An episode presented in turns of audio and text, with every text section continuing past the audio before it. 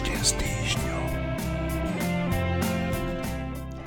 Vo veľkej mači napriečeli domu, ktorý o niekoľko dní prestane existovať, okolujúcich upútajú dve okná bez skiel. Pripomínajú človeka s vypichnutými očami. Aj okno do pivnice je bez skla, takže je tam vidieť. A zo šera vystupujú schody, na ktorých policajti našli mŕtve telo. To druhé ležalo len kúsok ďalej. Existencia domu, v ktorom plánovali židi Jána Martinka, sa definitívne chýli ku koncu. Skupina novitárov fotí a nakrúca to, čo o týždeň zostane už len v našej pamäti. No, možno zostane a možno niektorí veľmi rýchlo zabudneme, ale nemali by sme. Ten dom aj teraz po rokoch vyžaruje smútok, bolesť a utrpenie. Tragédia je tu stále prítomná. O rok tu už bude pamätník, ktorý nám bude pripomínať výnimočného novinára, jeho snúbenicu a cenu slobody a slobodného slova. Zároveň nám nedá zabudnúť na vrahov a objednávateľov tejto dvojnásobnej vraždy. A bude tiež trvalou obžalobou tých, ktorí tento zločin svojou politikou umožnili. Počúvate Týždeň s týždňom. Marina Gálisová, Štefán Hrib a Martin Mojžiš. To je taká trošku okresaná debata.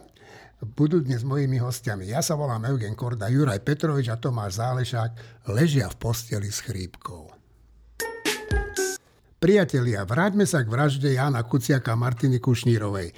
No, pýtam sa vás, naozaj táto vražda zmenila Slovensko? Mne pri pohľade na tú dnešnú politickú situáciu a na preferencie sa mi zdá, že ľudia ako keby zabudli a čas pomaly, ale iste všetko zmazával. Marina. No, podľa mňa áno, ale u nás zmeny nikdy nejdú priamočiaro z bodu A do bodu B. Medzi tým je ešte 10 iných bodov a niekedy to vyzerá, že sa dokonca vraciame pred ten bod A, ako keby sme sa ani neposunuli. Ale ja verím, že sa posunieme časom. A či tá vražda nás zmenila? Ja si myslím, že vtedy ukázala, že mnohým ľuďom nie sú veci ľahostajné a že stále mnohí ľudia majú morálny kompas a schopnosť morálne sa pohoršiť a niečo urobiť s tým. Takže vtedy to bolo veľké vzopätie. To, čo z neho v realite zostalo, je zvyčajne to, čo z takýchto vzopätí u nás zostáva. Však aj po novembri 89, aký sme boli všetci nadšení, alebo väčšina ľudí, a ako už v realite pár rokov prešlo a ako to vyzeralo úplne inak. Martin? Podľa mňa obrovským spôsobom to zmenilo Slovensko. Ukázalo to niekoľko vecí, ktoré sme nevedeli. Mohli sme ich tušiť, aj sme ich tušili mnohí, ale to ukázalo napríklad, že keď sa zlo zmocní krajiny, tak väčšinou je to tak, že ono v skutočnosti otvorí priestor pre ešte väčšie zlo, o ktorom si myslí, že ho má pod kontrolou, ale nemá. Čiže keď Fico s Bodorom a s Kaliňákom vybudujú taký štát a s Gašparom, aký vybudovali, tak to je štát, v ktorom Kočner si myslí, že môže vraždiť čo ich, aspoň ja si myslím, že to teda tak bolo, že on objednával tú vraždu. A myslím si, že ich to zaskočilo. Že oni nevedeli, teda oni si mysleli, že oni kontrolujú stupeň toho zla, aký sa zmocnil tejto krajiny, ale to tak nebýva. Akože, keď sa toho zmocní zlo istého stupňa, tak ono len otvorí dvere horšiemu zlu. Druhá vec, ktorá sa ukázala, je, že proti tomu bolo vzopätie takého typu, že jedine kočnerovské zlo by ho dokázalo zvládnuť.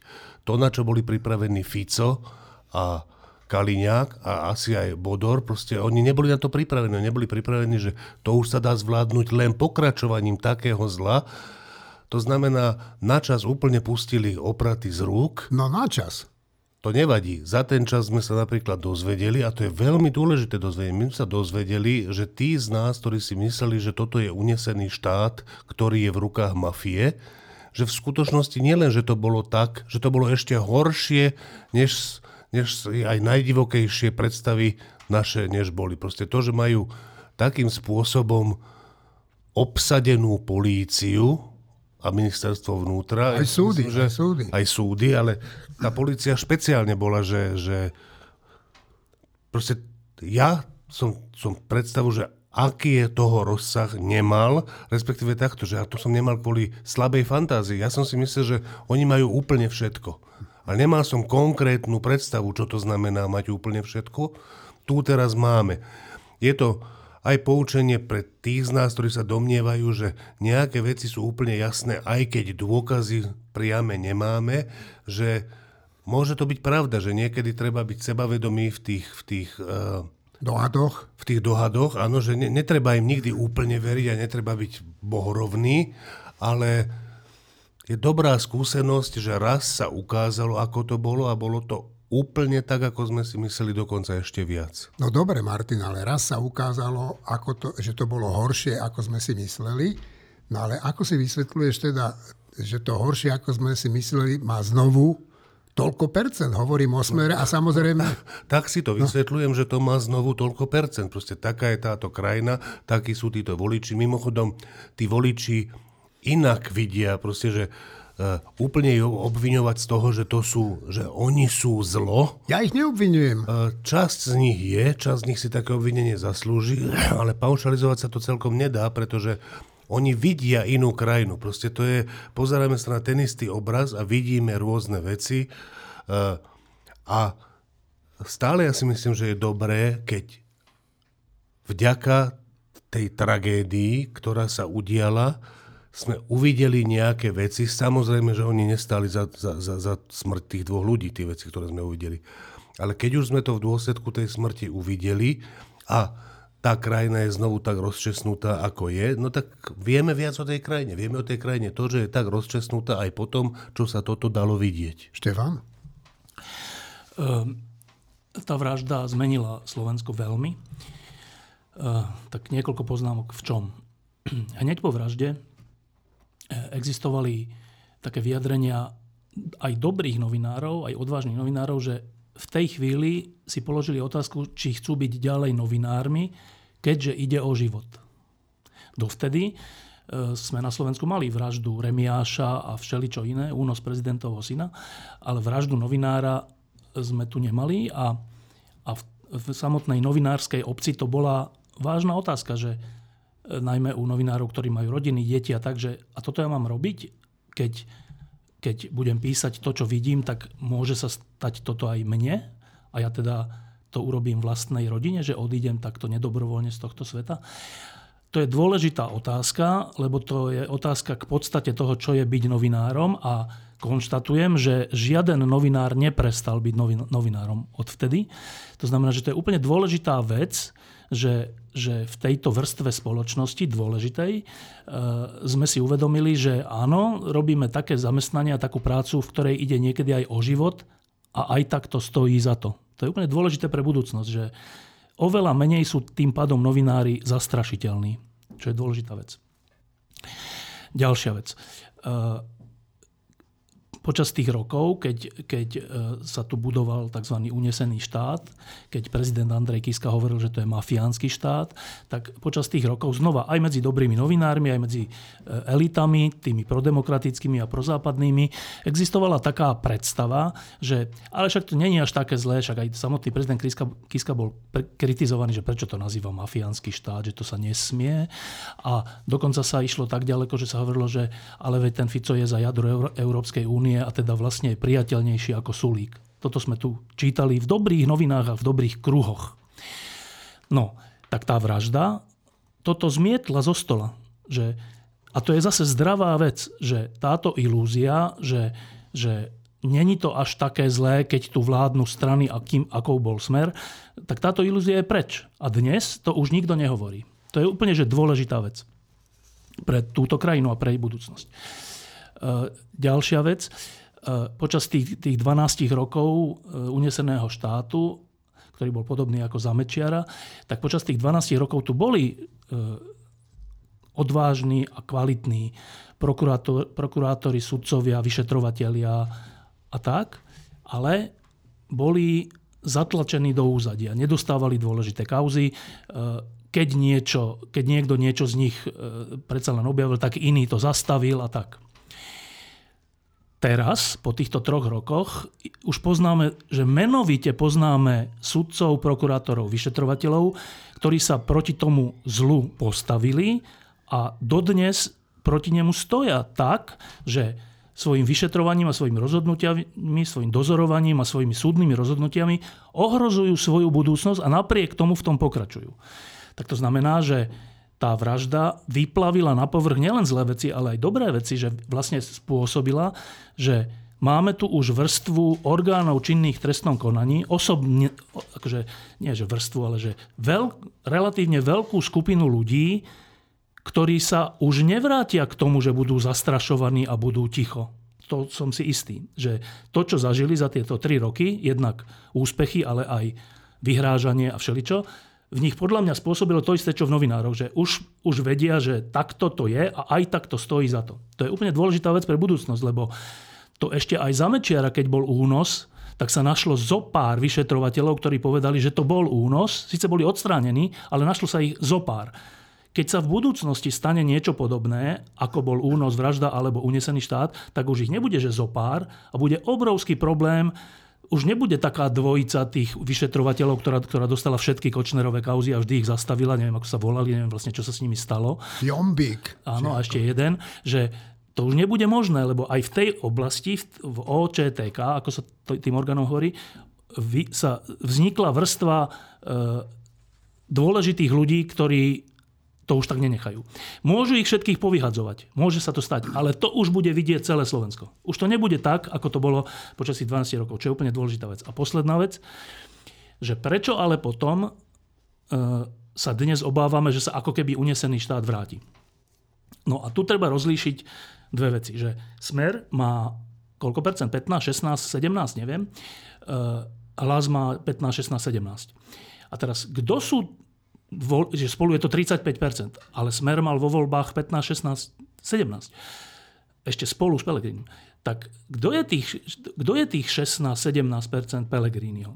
A keď si pozriete, že výskumy verejnej mienky, ktoré rozoberajú aj jednotlivé postoje tých ľudí, že prečo volia Hlas a čomu tí ľudia veria, tak veľká časť z nich, neviem, či to je väčšina, ale veľká časť z nich je, že prozápadne orientovaná, je za to, že Rusko je agresor a Ukrajina je napadnutá, je za to, že Slovensko má byť v EU a NATO, a za takéto veci. A volia Hlas. A teraz nám, ktorí sa v tom denne teda pohybujeme, tak sa to zdá divné, že úplne že protichodné, že ako môžeš voliť Hlas, keď si za takéto veci? Jak to môžeš robiť, keď si za právny štát a tak? No a to je to, že vzdialenosť medzi touto bežnou politikou, teda, že ktoré sú tu strany, koho voliť a tak, a ľuďmi v ich normálnych životoch je veľká. To si my nevieme vôbec predstaviť. A pre veľkú časť ľudí, ktorí sa tým vôbec denne nezaoberajú, vôbec, že nečítajú noviny, nepozerajú správy a občas si povedia, že počkaj, aj budú voľby, tak pôjdem voliť, ukáž, kto je tam sympatiak, a však Pellegrini je sympatiak, to není Fico, je vlastne proti Ficovi.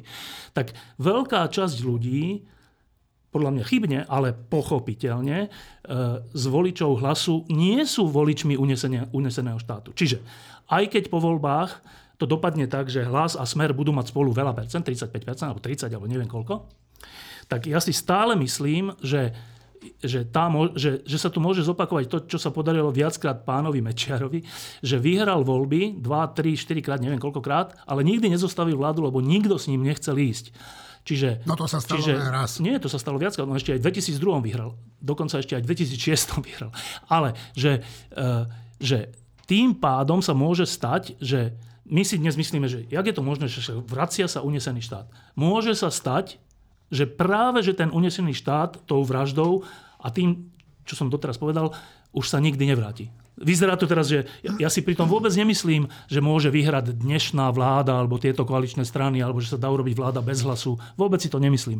A som úplne nespokojný s tým, že ak, tak to bude môcť byť len vláda s Hlasom.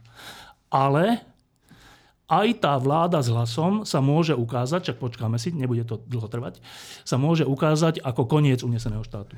No dobre, tak ty si naznačil takú tému, ktorej by sme sa ešte mohli chvíľku povenovať, a to je tak na jednej strane, ako keby bolo úplne jasné, že Hlas a Smer budú tí dvaja víťazi tých volieb a ako keby ten zvyšok mal niečo urobiť, aby mohli ten štát slušne s niekým, teda s tým Hlasom, spravovať. Marina, chová sa tá dnešná opozícia tak, aby sme si mohli myslieť, že by mohli byť úspešní? Teraz ani neviem, že koho myslíš vlastne. No, tak myslím, že... Opozícia. Regulérna opozícia, no. Myslíš tá, ktorá je v opozícii a plus SAS a tak? Áno, plus tak. No. Úprimne ti poviem, toto neviem. Neviem to povedať. A moja najväčšia nádej sa neupína ani k týmto ľuďom, ale naozaj k tomu Hlasu. A teraz nie tak, že ja by som niečo očakávala od Hlasu. Nádej k Hlasu? Áno. Chcem to vysvetliť, pretože ja Hlas napríklad by som nikdy nevolila, lebo to je pre mňa Smer 2.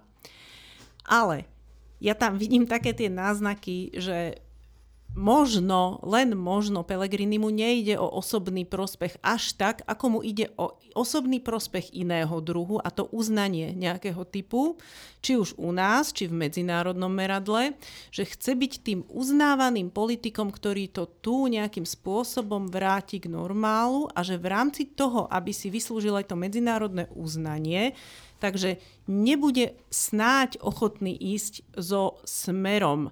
Lebo ja až tak neverím, že jeho v rozhodnutí ovplyvnia títo ľudia, ako je SAS a PS a podobne. Jeho ovplyvní len to, či bude chcieť ísť so Smerom, alebo nie. Lebo to, čo on hovorí, že nechcem ísť, nepovie, že so Smerom. On povie, že ja si neviem predstaviť fyzicky sedieť vo vláde s Ficom. A to je taká deravá veta, že až, lebo neviem si predstaviť, potom povie, že a tak už som si to vedel predstaviť, fyzicky sedieť, no tak nebudem s ním tam fyzicky sedieť, alebo vo vláde, tak ja budem predseda parlamentu, on bude premiér a šlo by to. Proste tam má množstvo únikov. Ale mám takú nádej, že tým, že napríklad navštívil nemeckého kancelára Scholza a podľa toho, čo mi hovoril aj Milan Nič, tak sa s ním rozumne bavil na rozumné témy a pôsobil racionálne, tak ja mám nádej, že táto jeho túžba po tom prospechu, že ja budem ten štátnik, ktorý Slovensku vráti istú normálnosť a rešpekt, a ten rešpekt príde aj ku mne, k Petrovi Pellegrinimu, tak že toto ho nejakým spôsobom zláka na tú lepšiu cestu. Ja až tak neverím v jeho charakter, ale verím v to, že má možno takéto ambície. Tak to je moja nádej. Martin, tak Štefán chcel. Dve poznámky k tomu. Jedna, že teraz som sa pozeral, HZDS vyhral v 2002, ešte v 2006 už vyhral Smer. No.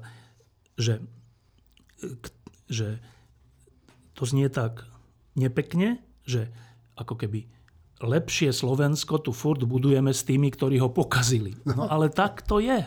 No. Celý čas to tak je, že v 98. sa vyhralo nad Mečiarom, teda Mečiar vyhral tie voľby, ale ostatní zostavili vládu, lebo nemal väčšinu, sa vyhralo nielenže s komunistickou stranou premenovanou na SDL, však to by bolo v normálnej tejto by to bolo, že to čo robíte, no ale vtedy sa to ináč nedalo. Len... Dokonca mali ústavnú väčšinu. Ale že s bývalými komunistami sa podarila výhra nad bývalými komunistami, ale okrem toho sa to podarilo s bývalými mečiarovcami, veď DU, bez DU by sa nevyhralo, a DU boli tí, ktorí zakladali HZDS a budovali tu ten režim. Čiže to nie je nič nové a takto proste asi to ešte dlho tak bude, že keď chceme niečo zlepšiť, tak to musíme zlepšiť s tými, ktorí to zhoršili. No ale tak to je. No a ešte jedna poznámka k tomu Pellegrinimu, že toto sme... Tak dobre, ja už som 30 rokov medzi novinármi, čiže už si príliš veľa pamätám. Tak je možné to, čo hovorí Marina, že, lebo títo ľudia, oni sú v zásade takí, že oportunisti. Im nejde o to, že teda títo ľudia typu Pellegriniho, HZDS, Smer, SDL a proste tak, že oni hovoria o tom, že im ide o krajinu, ale v zásade im ide o nich. A teraz rozhoduje to, že čo o nich, o čo im konkrétne ide. Niekomu môže ísť o to, že aby bol iba mocný a ide cez mŕtvoly. Niekomu môže ísť o to, že aby bol mocný a urobí preto aj dobré veci. Niekomu môže ísť... Sú rôzne motivácie. Tá motivácia, že Hlas nepôjde so Smerom, aby bol v zahraničí akceptovaný, je úplne možná, ale viackrát sa stalo, že toto sme hovorili a vôbec to nezavážilo. Že nezavážilo to ani u Fica, keď išiel zo SNS a z HZDS, a nezavážilo to už vôbec neumečiera a tak. Že to by sme museli vidieť do duši ľudí, a čo nevidíme. Čiže ja by som si netrúfal povedať, že či toto zaváži alebo nezaváži. Čo ale podľa mňa určite zaváži, je, a to všetky tie strany, však oni si robia tie prieskumy aj také neverejné o tom, kto sú ich voliči, ako rozmýšľajú a tak čo určite zaváži je, že keď urobíš nejaký krok ako politik, ako predseda strany, môžeš tým získať alebo stratiť svojich voličov. Čiže ja si myslím, že zaváži, že ani tak nezaváži Pellegrini sám a Erik Tomáš sám a neviem, kto to tam ešte je, Raši sám, ale že zaváži, že samotný, a to je ináč pekné, že to je že prednosť demokracie, že nám sa niekedy zdá, že rozhodujú tie akože alfasamci, jednotlivci a potom strhnú krajinu hocikam, ale tí jednotlivci, aj alfasamci, aj nealfasamci, sú v skutočnosti závislí na hlasoch svojich voličov. A keď si vybudujem stranu tak, že mám voličov extrémnych, tak áno, potom tí voliči ma nútia robiť extrémne kroky a vyhlásenia a vytrhnúť Slovensko zo západu a byť ruským spojencom a tak. Ale keď takticky, ani si to nemusím tak myslieť, ale keď takticky to urobím tak, že chcem mať iných voličov, ako mal Fico a Kotleba a neviem, do Republika, tak nakoniec ma tí voliči donútia robiť kroky, ktoré možno ani ja sám nechcem. Čiže ja si myslím, zjednodušene povedané, že o tom, s kým pôjde hlas, rozhodne nejaké nastavenie tej masy voličov, ktorá odovzdá hlas hlasu, a hlas to bude vedieť, že naši voliči sú takíto a keď pôjdeme teraz s Ficom alebo naopak nepôjdeme, tak nám to ublíži alebo naopak pomôže. Čiže v skutočnosti znova rozhodnú ľudia. Martin, kýval si hlavou a neviem, či súhlasne alebo nesúhlasne. Súhlasne s tým, že v skutočnosti ja si myslím, že k tej tvojej otázke, že či teda tá súčasná opozícia voči Smeru a Hlasu robí dobré kroky, tak to som ja rozumel tej otázke, áno. Tak moja odpoveď na ňu je, že to je úplne jedno, aké kroky ona robí. My sme v situácii, kedy návrat Smeru, prípadne podporený Hlasom, hrozí takou katastrofou, že to tu bude že ešte horšie, než to tu kedykoľvek bolo. Že proste ten revanšizmus Ficov, to je horšie, než bol Fico kedykoľvek doteraz, a to je horšie, než bol Mečiar. To znamená, že nám tu hrozí po najbližších voľbách najhoršie, aké kedy bolo, a to za tých 30 rokov teda bývalo dosť zle na tom Slovensku. Proti tomu treba, aby čo najviac hlasov získal nie Smer, nie fašisti a podľa možnosti nie Hlas. Čo sa s tým dá robiť? To je úplne jedno, čo robia tie strany. Podstatné je, čo robím ja. A ja konkrétne robím toto. Viem povedať veľmi pádne dôvody, prečo je pre mňa absolútne nevoliteľné PS. Prečo je pre mňa absolútne nevoliteľná Saska a prečo je pre mňa absolútne nevoliteľné KDH. Všetky tieto dôvody pochybujem, že si dokážem niekde prečítať presvedčivejšie dôvody, než viem sám sformulovať. A koho budeš voliť? Jednoho z týchto troch. To chcem povedať. Celé je to už len u nás. Čo robia oni, je úplne jedno. Urobili hrozné veci jedni aj druhý, aj tretí. Urobia ešte hroznejšie v rôznej miere. Paradoxne PSK robí najmenej hrozných vecí, ale to je na nás. Dokonca by som povedal, že ešte aj Hegerovú stranu, ktorú neznášam, akože má zmysel voliť, nie kvôli, teda, že keby PS a KDH a SAS odstúpili, volím Hegerovú stranu. Keby odstúpil Heger, volím Dzurindovú stranu. Volím jablko, volím čokoľvek, napriek všetkým výhradám, ktoré voči tomu mám. Pozor, ja som volič, ktorý nevolil Sasku. V minulých voľbách som volil za ľudí. V predchádzajúcich voľbách by som jediné, koho by som vedel voliť, bola Saska. A to, ako sa choval Sulik k imigrantom a to, čo rozprával v nemeckej televízii, pre mňa znamenalo, že neexistuje, aby som ja takúto stranu volil. A za ľudí už nebudeš voliť. Prosím? Za ľudí už nebudem voliť, ale podstatné, čo chcem povedať, že teraz ten argument, že ja nemôžem voliť takého človeka, ako je Sulik, ktorý má takéto vyjadrenia o imigrantoch, to je že úplne zbytočné tvrdenie. Samozrejme, že by som ho mohol voliť. Alebo jeho, alebo KDH, alebo PS, opakujem, alebo dokonca Hegera. Jediné, čo budeme musieť zvažovať a čo nám títo trkva si veľmi sťažujú, je, aby sa tam dostali všetci. To znamená, ako rozdeliť tie hlasy. Ja dám hlas komukoľvek z nich, je mi to už úplne jedno, len aby sa tam dostali všetci, ktorí sú proti Smer, prípadne proti Hlas. Ešte raz, nezáleží na tom, jak sa chovajú. Chovajú sa príšerne. Záleží na nás uvedomiť si, že akokoľvek príšerne sa chovajú, chovali a budú chovať, my im máme, jednoznačne im máme dať hlas. No Martin, chcem na teba Števo reagovať a potom Marinka. Ešte jedna taká vec dôležitá v tomto celom je, že teda, ak hovoríme o otázke, že čo robia súčasné prozápadné, dobre, neviem, či to sedí, ale dobre, prozápadné strany na to, aby sa nevrátilo to, čo spôsobilo v konečnom dôsledku aj tú vraždu novinára. Tak podľa mňa nie, že... Takže oni nie, že robia niečo preto, aby sa to nevrátilo, oni robia všetko preto, aby sa to vrátilo, nechtiac. Ale všetko preto robia, aby sa to vrátilo. Oni síce vykrikujú nám, novinárom a všelijakým ľuďom, že vy tu obielujete Hlas a robíte z neho priateľného partnera, ale to nie my, to oni robia z Hlasu priateľného partnera tým, ako sa správali. Ja si v skutočnosti myslím, že veľa ľudí, rozumných ľudí, voličov, keď sa pozerali na tie 3 roky, ktoré tu boli, tak proste zo zúfalstva, že tak to je hrozné, že my sme boli na tých námestiach, boli sme proti unesenému štátu a tak, a teraz sme si zvolili a to, čo sme si zvolili, sa správa takto? No tak keď sa správa takto, tak my ich nebudeme voliť a časť z nich volí Hlas a časť hocikoho iného. Ale to nie je chyba tých ľudí. To je že to, čo tu urobila táto pôvodne štvorkoalícia, je, že zmarenie veľkej šance.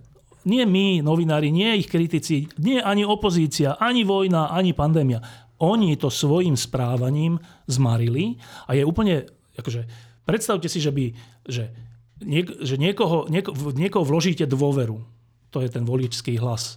A ten z ňou naloží tak, že nakoniec začne kričať proti vám, proti svojmu voličovi. Začne kričať, že ty si taký a onaký a ty si za Pellegriniho a ty choď kopať hroby a ty nás neznášaš a ty vlastne... No tak... Toto, keď urobí niekto, komu vy dáte tú svoju dôveru, tak je úplne logické, že pri ďalšej príležitosti mu už tú dôveru nedáte. No lenže komu ju teda dáte, keď vás sklamala komplet tá štvorkoalícia?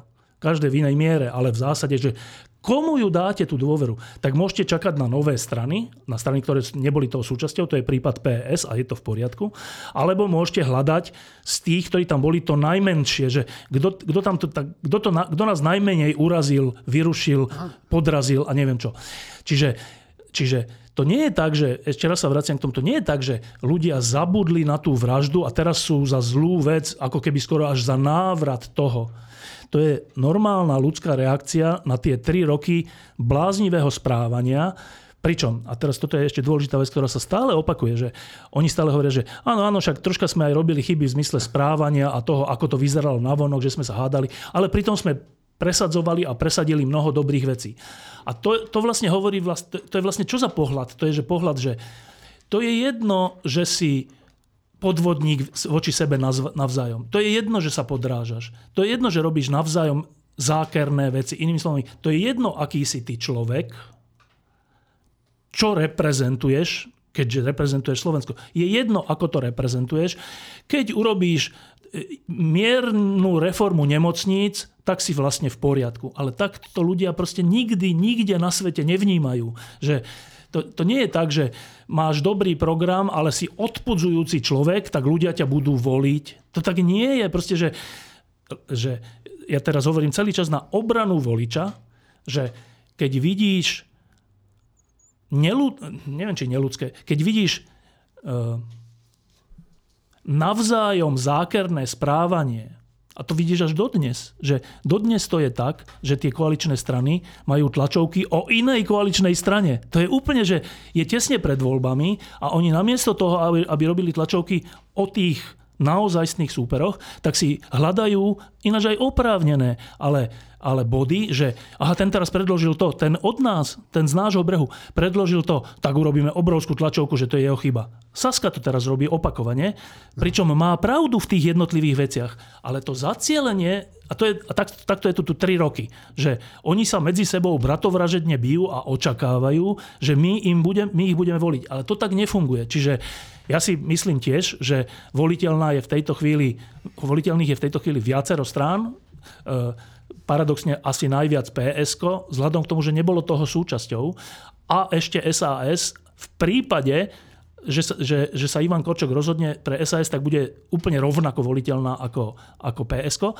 A dôležité ešte, to sme nespomenuli, ale to je úplne že zaujímavá vec, že v posledných dňoch sa objavila informácia, že s PS-kom o spolupráci teda rokuje, rozpráva sa Jaroslav Spišiak, ktorý je náš dlhoročný host pod lampou a všeličo. Takže keď už aj takíto ľudia, ja Jaroslava Spišiaka trochu poznám a jeho dobré stránky a jeho zlé stránky, ale že on určite nie je ľavicový človek. Určite. A je celou svojou osobnosťou je za právny štát a za takéto veci. Pri všetkých chybách, ale to je takýto človek. A ak on sa rozhodol, že to je úplne, že neviem, či to vnímame, že on bol policajný prezident a teraz je poradca ministra vnútra, neviem čo.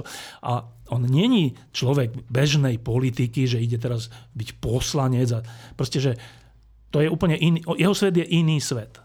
A napriek tomu, keď takýto človek v tejto situácii zváži, že počkaj, tu niečo hrozí a ja teda idem hovoriť o mojej účasti asi vo voľbách so stranou, s ktorou ja nič nemám spoločné, ani povedal by som, že hodnotovo mám v zmysle právneho štátu, tak, ale Jaroslav Spišák nie je lavičiar. A ak to ide urobiť, tak to sa len potvrdzuje, to, čo hovorí Martin, že teraz je taká situácia, že takíto ľudia, že bez problémov...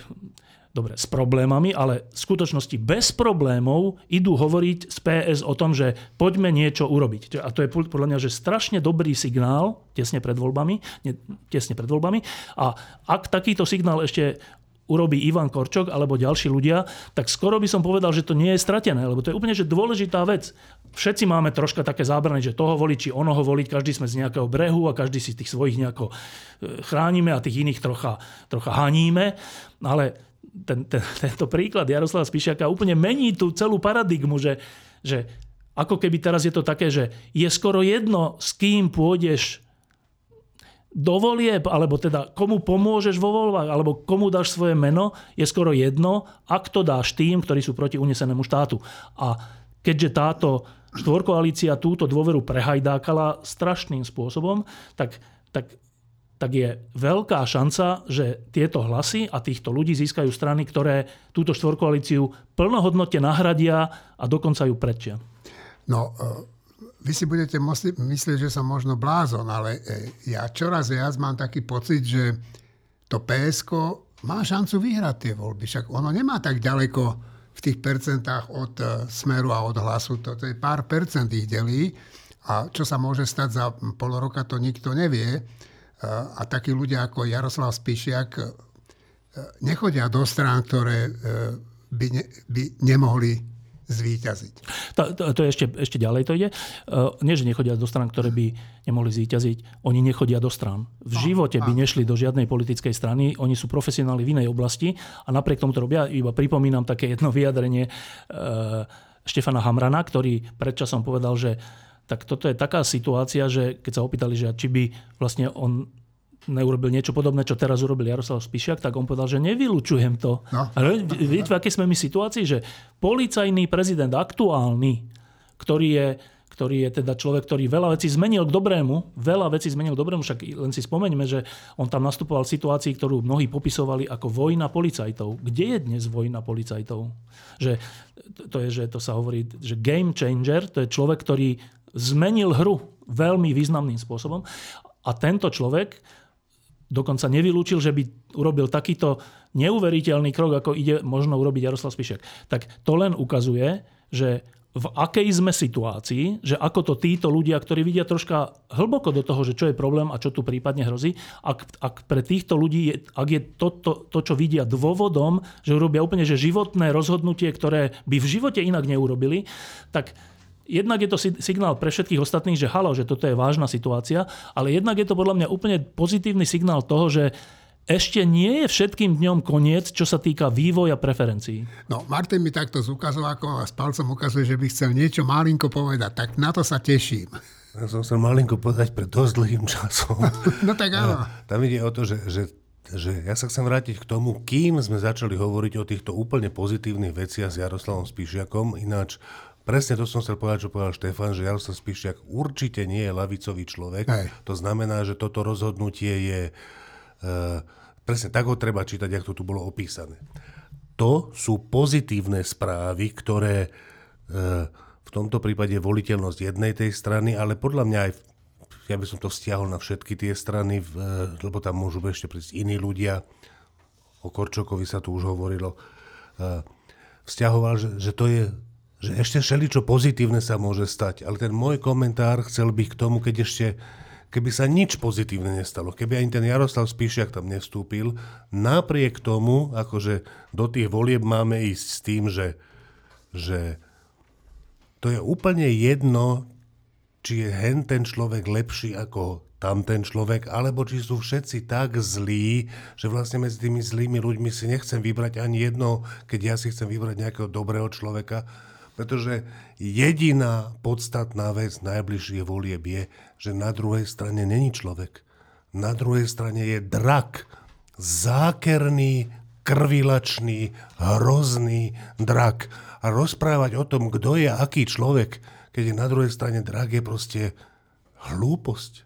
A to ešte v situácii, že včera bolo stretnutie pána Putina a pána Xi.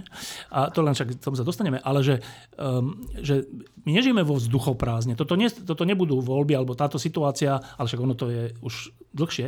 To nie je taká situácia, že máme taký komfort, že koho si zvolíme, možno aj nemusíme voliť, čak prší, tak nejdeme voliť. Ako hovoril Milan Lasica, že to by bol ideálny stav, že keď voľby sú tak málo dôležité, že keď prší, tak nejde voliť a nevadí to. Tak v takom stave zďaleka nie sme a ešte dlho nebudeme.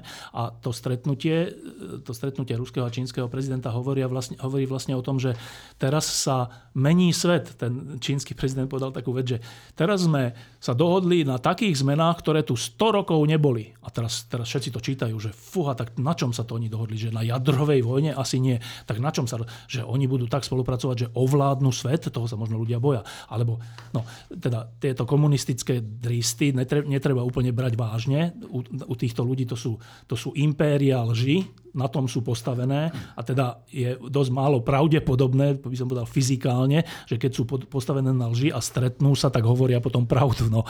Čiže netreba sa toho celkom báť, ale je fakt, že teraz sa láme to, v akom svete budeme žiť. Úplne sa to láme a je úplne dôležité vo všetkých členských krajinách Európskej únie a Západu, vrátane Spojených štátov, že ako jednotlivé voľby budú dopadávať, lebo to buď pomôže tamtým, alebo im to skríži plány. Tak toto je ďalší dôvod, táto situácia je ďalší dôvod toho, aby sme neboli precitliveli, čo sa týka ponuky na Slovensku. Súčasne, aby sme boli pozorní, ale aby sme volili. No dobre, Marinka, hneď ti dám slovo, ale ja sa ešte o takto spýtam. Však. No ale veď my sme taký malinký štát, záleží na tom, že ku komu sa my budeme hlásiť. Aj tak tie veľmoci rozhodnú. To tak vôbec nie je. Poprvé, vo všetkých veľkých inštitúciách, ktorých sme súčasťou, vrátane Európskej únie a NATO, máme v mnohých dôležitých oblastiach právo veta. To znie tak teoreticky, ale v skutočnosti je to toto, že keď akákoľvek krajina, veľká či malá, s niečím nesúhlasí veľmi, tak môže tú vec zablokovať. To sa týka Dánska, Slovenska, Fínska, alebo Slovinska, alebo hocikoho. Tak sú postavené tie inštitúcie. A to znamená, že pokiaľ by sme mali silné presvedčenie a odvahu, čo ja predpokladám u ľudí, ktorých volím, tak je jedno, či sme malí alebo veľkí, môžeme zvrátiť veľkú vec, ak si ju tí väčší nevšimnú. A teraz nepriamy dôkaz, že to tak je tento. Prečo taká obrovská krajina, ako je Rusko, nekonečne krát väčšia, než sme my, tak intenzívne pôsobí na Slovensku rôznymi kanálmi? Že prečo to tak je? Však my sme malá krajina, že keby som to prehnal, takže rovno keby sa im to podarilo, čo tým získajú? No získajú tým to, že vnútri Európskej únie a vnútri NATO zasejú taký rozkol, ktorý potom, ku ktorému sa pridajú Maďari, ďalší a ďalší. Každá jedna krajina, to len my si neuvedomujeme. Pre tých veľkých drakov, ako hovorí Martin, je úplne, je skoro až životne dôležité, aby získali čo len jednu krajinu zvnútra tých slobodných krajín. Ak sa im to podarí, budú pokračovať. Ak sa im to nepodarí, tak budú zastavení.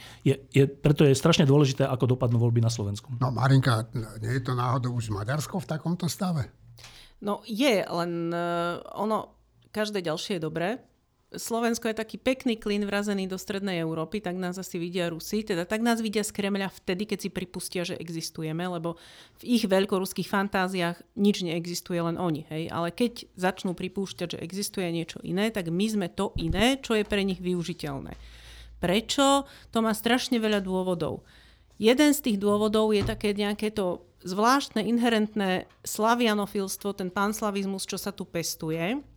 A ten je z dôvodov preto, lebo my sa nevieme vyrovnať so stránkami našich historických časov, toho, čo sme urobili, prežili takým normálnym spôsobom, aby sme si povedali, že trebárs aj tí národní buditelia neboli anieli a že mali niektoré absurdné názory, niektoré z ich aj zmenili tie názory a že to, že sa niekto z nich prikláňal k Rusku a videlo záchranu v Rusku, hej, že sme tu mali nejakú takú tradíciu, že prichyl sa k veľkému dubisku tam, tomu Rusku, že to je hlúposť.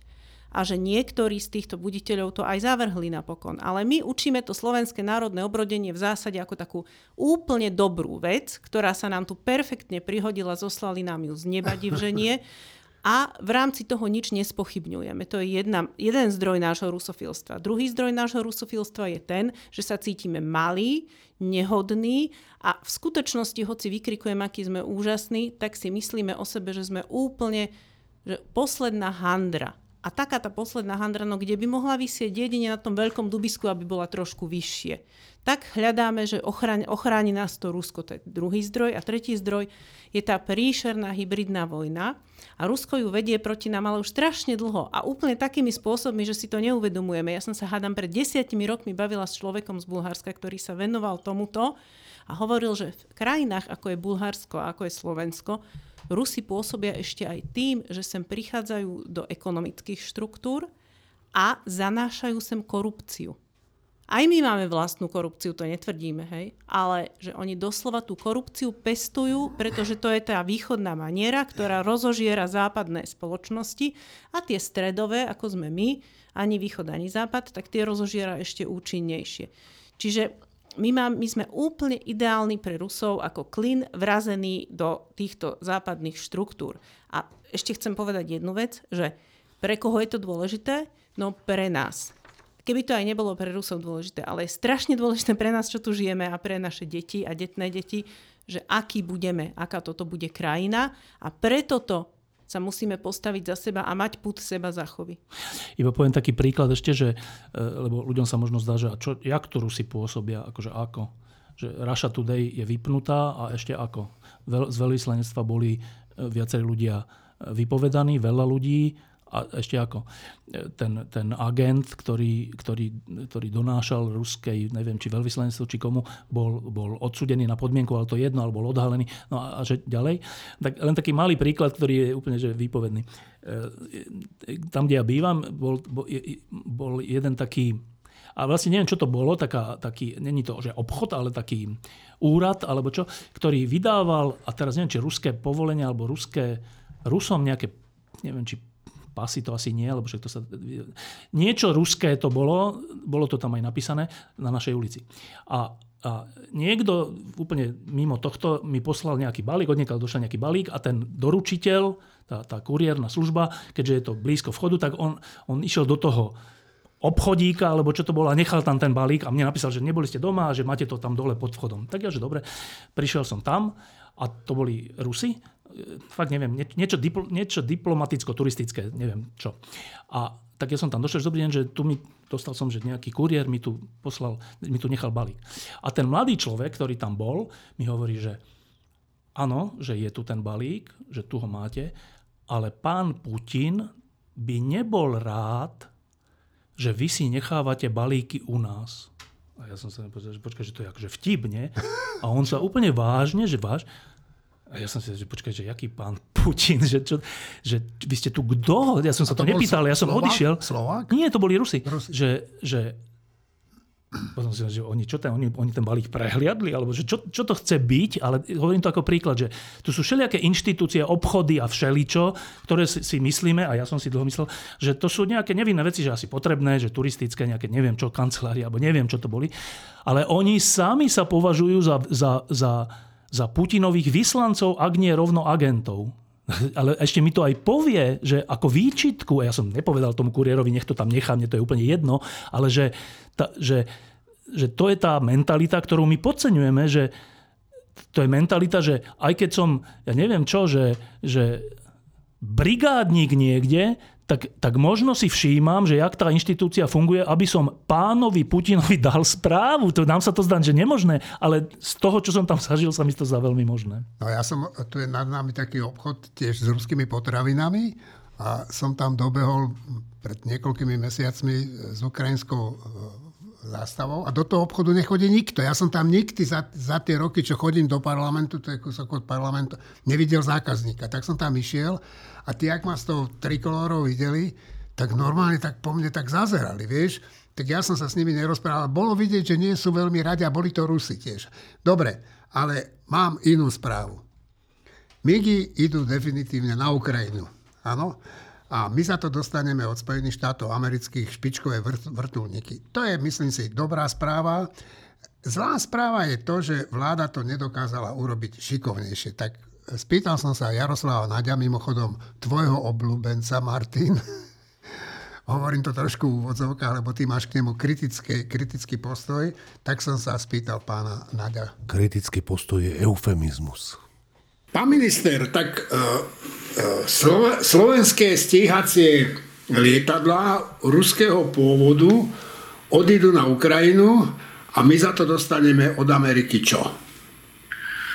Tá ponuka, ktorá je oficiálne predložená vládou Spojených štátov, hovorí o 12 úplne nových vrtuľníkov, bojových vrtuľníkov Viper a 1Z od spoločnosti Bell. Ide o naozaj sofistikované bojové vrtuľníky, ktoré napríklad si v nedávnom období zakúpil aj Bahrajn a za 12 vrtuľníkov zaplatil, myslím, v roku 2019 $911 miliónov s náhradnými dielmi. My k tomu dáme ponuku ešte aj na vyše 500 sofistikovaných rakiet laserovo navádzaných, ktoré môžu byť používané na tieto vrtuľníky, ktoré sa volajú Hellfire 2. Jednoducho ten balík je naozaj za viac ako 1 miliardu či už dolárov alebo eur a Slovenská republika by po doručení v priebehu 3 až 4 rokov mala zaplatiť z tej sumy približne 340 miliónov. To znamená, určite viac ako 650 miliónov by bola prijaná hodnota, ktorú by sme dostali ako dar prostredníctvom amerického vládneho obranného fondu FMF. No, veľa sa hovorí o tom, že čo za tie naše migy nešťastné dostaneme, ale tá otázka stojí aj tak, že nemali by sme hovoriť len o náhrade nejakej finančnej, ale aj o nejakej našej povinnosti pomôcť tej Ukrajine. Nie? To by malo byť na prvom mieste. A to na prvom mieste aj je. Tá debata vždy bola o tom, že chceme pomôcť Ukrajine a hľadáme riešenia. A to, že to oceňujú naši spojenci a že existuje nejaká forma kompenzácie, či už tejto vlády Spojených štátov amerických, alebo aj v rámci Európskej únie z Európskeho mierového nástroja, kde by sme mali dostať ďalších približne 200 miliónov v hotovosti ako preplatenie tej hodnoty. Čiastočné to jednoducho je fakt, ktorý bežne využívajú jednotlivé krajiny, ale pre nás naozaj, ak môžem pohovoriť aj za seba alebo za vládu, pre nás nebola debata o náhrade prvorada. Pre nás bola prvorada debata o tom, že chceme reálne pomôcť Ukrajine. My tie stíhačky MiG-29 už nikdy nepoužijeme na Slovensku a keďže im môžu pomôcť, tak sme urobili takéto rozhodnutie a toto je vlastne len ako keby síce aj pozitívne prekvapenie, ale je to skôr prekvapenie, že sa nám podarilo takúto vec dostať ako ponuku a to naozaj nebol motivujúci faktor na to, aby sme začali uvažovať o tom, či tie migy dáme. A neľutujete trochu, pán minister, že ste dosť nešťastne zvládli tú komunikáciu ohľadom poslania stíhačiek na Ukrajinu? No my sme práve, že ja som bol skôr prekvapený z toho, akým spôsobom to bolo komunikované, pretože to nebola nami cieľená komunikácia. My sme o MIGoch na Ukrajinu rokovali pol roka a nikde sme to nešírili. Jednoducho boli sme, alebo bol predseda vlády kontaktovaný prezidentom Zelenským na rokovaní Európskej rady, kde práve kvôli tomu, lebo aj on robil nejakú komunikačnú stratégiu smerom k jednotlivým krajinám, aby tie stíhačky boli posielané, či už ide o MIGy, alebo ide o západnú techniku, tak on absolvoval viacero rokovanie, toto bol jeden z výstupov, na čo zareagoval veľmi negatívnym spôsobom Robert Fico. No to sa dalo čakať. Na čo sme my následne reagovali tlačovou konferenciou, lebo tam bolo množstvo nepráv. To znamená, to nebola na mňa ako cílená strategická komunikácia k tejto veci. Keby to bolo na nás, tak to dohodneme úplne celé a následne by sme o tom informovali. Žiaľ, taká to bola realita. Posledná otázka. Je aj nejaký časový rámec, kedy by tie stíhačky mali odísť preč? Tak, ako bolo povedané, je to v horizonte niekoľkých týždňov. Bude to postupne rôznymi cestami, čiže niektoré tam budú skôr, niektoré tam prídu neskôr, ale v horizonte týždňov by sme to chceli, aby to bolo zrealizované. Je to v koordinácii aj s Poľskom, čiže naozaj ten proces je relatívne aj logisticky komplikovanejší, ale verím, že to zvládneme. Niekde som čítal správu, že niektoré by tam mohli odletieť, ako sa hovorí, po vlastnej osi. Teoreticky to je možné, ešte to nie je rozhodnuté, tak ako sme na začiatku hovorili, nejaké 3-4 stroje letuschopné by boli po nejakých úpravách. Áno, prebieha momentálne aj inšpekcia zo strany ukrajinských odborníkov, oni rozhodnú akým spôsobom ich majetok, lebo ten majetok už bude ich po prevzatí doručia na svoje územie. No, ruské veľvyslanectvo zrejme aj na tú kauzu tých stíhačiek na Slovensko varovalo, že by jej stále aktívnejšie zapojovanie do vojenskej podpory Ukrajiny mohlo viesť k nepredvídateľnej a nebezpečnej eskalácii konfliktu. Voči takémuto zasahovaniu do vnútorných záležitostí Slovenska sa ohradil premiér Heger a jeho strana Demokrati. Tak poďme ešte chvíľku k tej Ukrajine. Ja si myslím, že tie stíhačky už môžeme nechať na pokoji. Nie, to je dôležitá vec. Áno, tak dobre. Lebo samozrejme, že Jaroslav Naď tam vyhol tej otázke, že či to správne komunikovali. A tam nejde celkom iba o komunikáciu. Tak si to pripomeňme, raz sme to už urobili a zdá sa, že to treba robiť dokola. Nie my, novinári, dokonca ani opozícia, ale táto vláda povedala, že rozhodne o tom darovaní na vláde, lenže potom, čo vznikla otázka vo verejnej diskusii, že či vláda v poverení to vôbec môže urobiť, tak nie my, ani opozícia, ale táto vláda rozhodla, že dobre, tak ideme to dať do parlamentu, lebo vlastne parlament o tom môže rozhodnúť. Potom, keď to dali do parlamentu, prišla ďalšia zmena, kde sme sa iba dozvedeli, že vlastne vymyslíme také riešenie, hoci sa už o tom hovorilo v parlamente, že vlastne vymyslíme také riešenie, že o tom bude rozhodovať teda späť vláda. A na otázku, že počkajte, ale veď predtým ste hovorili, že vlastne to dávate do parlamentu, lebo nie ste si istí, či môže o tom rozhodovať vláda, tak na túto otázku povedali, že nie, už sme si to teda rozhodli, že môže to vláda. A teda na otázku, že dobre, tak nám ukážte tú právnu analýzu alebo tých expertov, ktorí vám toto povedali, že neukážeme. No tak počkajte, že hádam nás nikto nemôže podozrievať z toho, že sme proti pomoci Ukrajine. My sme veľmi za pomoc Ukrajine a hentie keci ruského veľvyslanectva vôbec akože nehrajú žiadnu rolu. Ale ak však to sme už hovorili minule, že všetko, čo robíme, má byť v súlade s ústavou. Neviem, či sa to nejakým ľuďom zdá málo, ale to je najdôležitejšia vec v parlamentnej demokracii a v slobodnej krajine, aby sa dodržiavali pravidlá. Lebo ak sa nebudú dodržiavať pravidlá aj v dobrej viere, tak sa nebudú dodržiavať aj v zlej viere. A to je koniec potom právneho štátu a slobody v konečnom dôsledku. No a teraz, že akože tú komunikáciu oni zvládli a že to bola chyba Smeru. To nebola chyba Smeru. Vy, pán minister Naď, Demokrati, ja neviem, kto všetko o tom rozhodujete, vy, táto vláda, pána Hegera, ste nám povedali, že ste si neistí, či môže o tom rozhodovať vláda a dali ste to do parlamentu. Potom ste nám povedali, že vlastne ste našli ten spôsob, len ste nám ho nepovedali. A čo si vy myslíte, že my sme nejakí, akože vaši nohsledi, že raz poviete, že tak my, že dobre, tak, potom poviete, že inak a my povieme, aha, tak potom inak, lebo vám držíme palce? Ale tak to nie je. Tak buď ste si istí v niečom a poviete nám, že prečo ste to dali do parlamentu, a teraz buď ste si znova istí a poviete nám, že prečo ste to už nedali do parlamentu a rozhodujete to vo vláde, alebo škodíte sami sebe.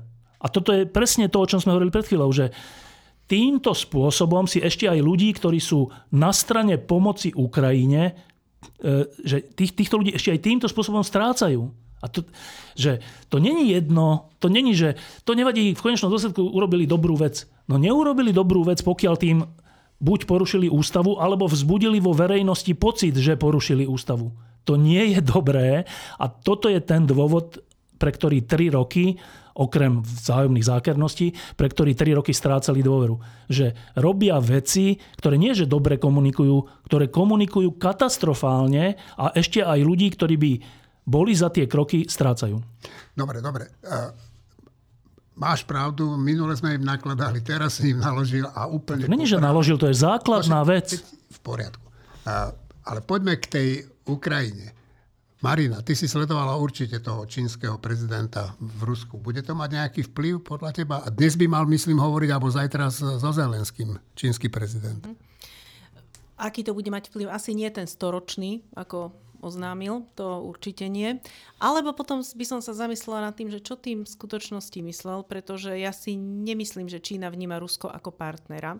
Čína vníma Rusko ako potenciálne porobenú krajinu, ktorú si porobí ona, a s ktorou bude jednať ako so svojím vazalom.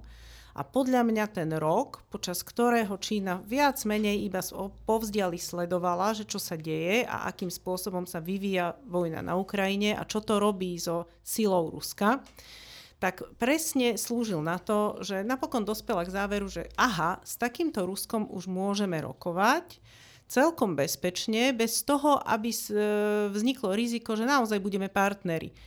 Rusko už je natoľko oslabené v očiach Číny, že už s tým Čína môže takto jednať, dokonca sa tváriť priateľsky a tváriť sa, že sú partneri, ale nie sú.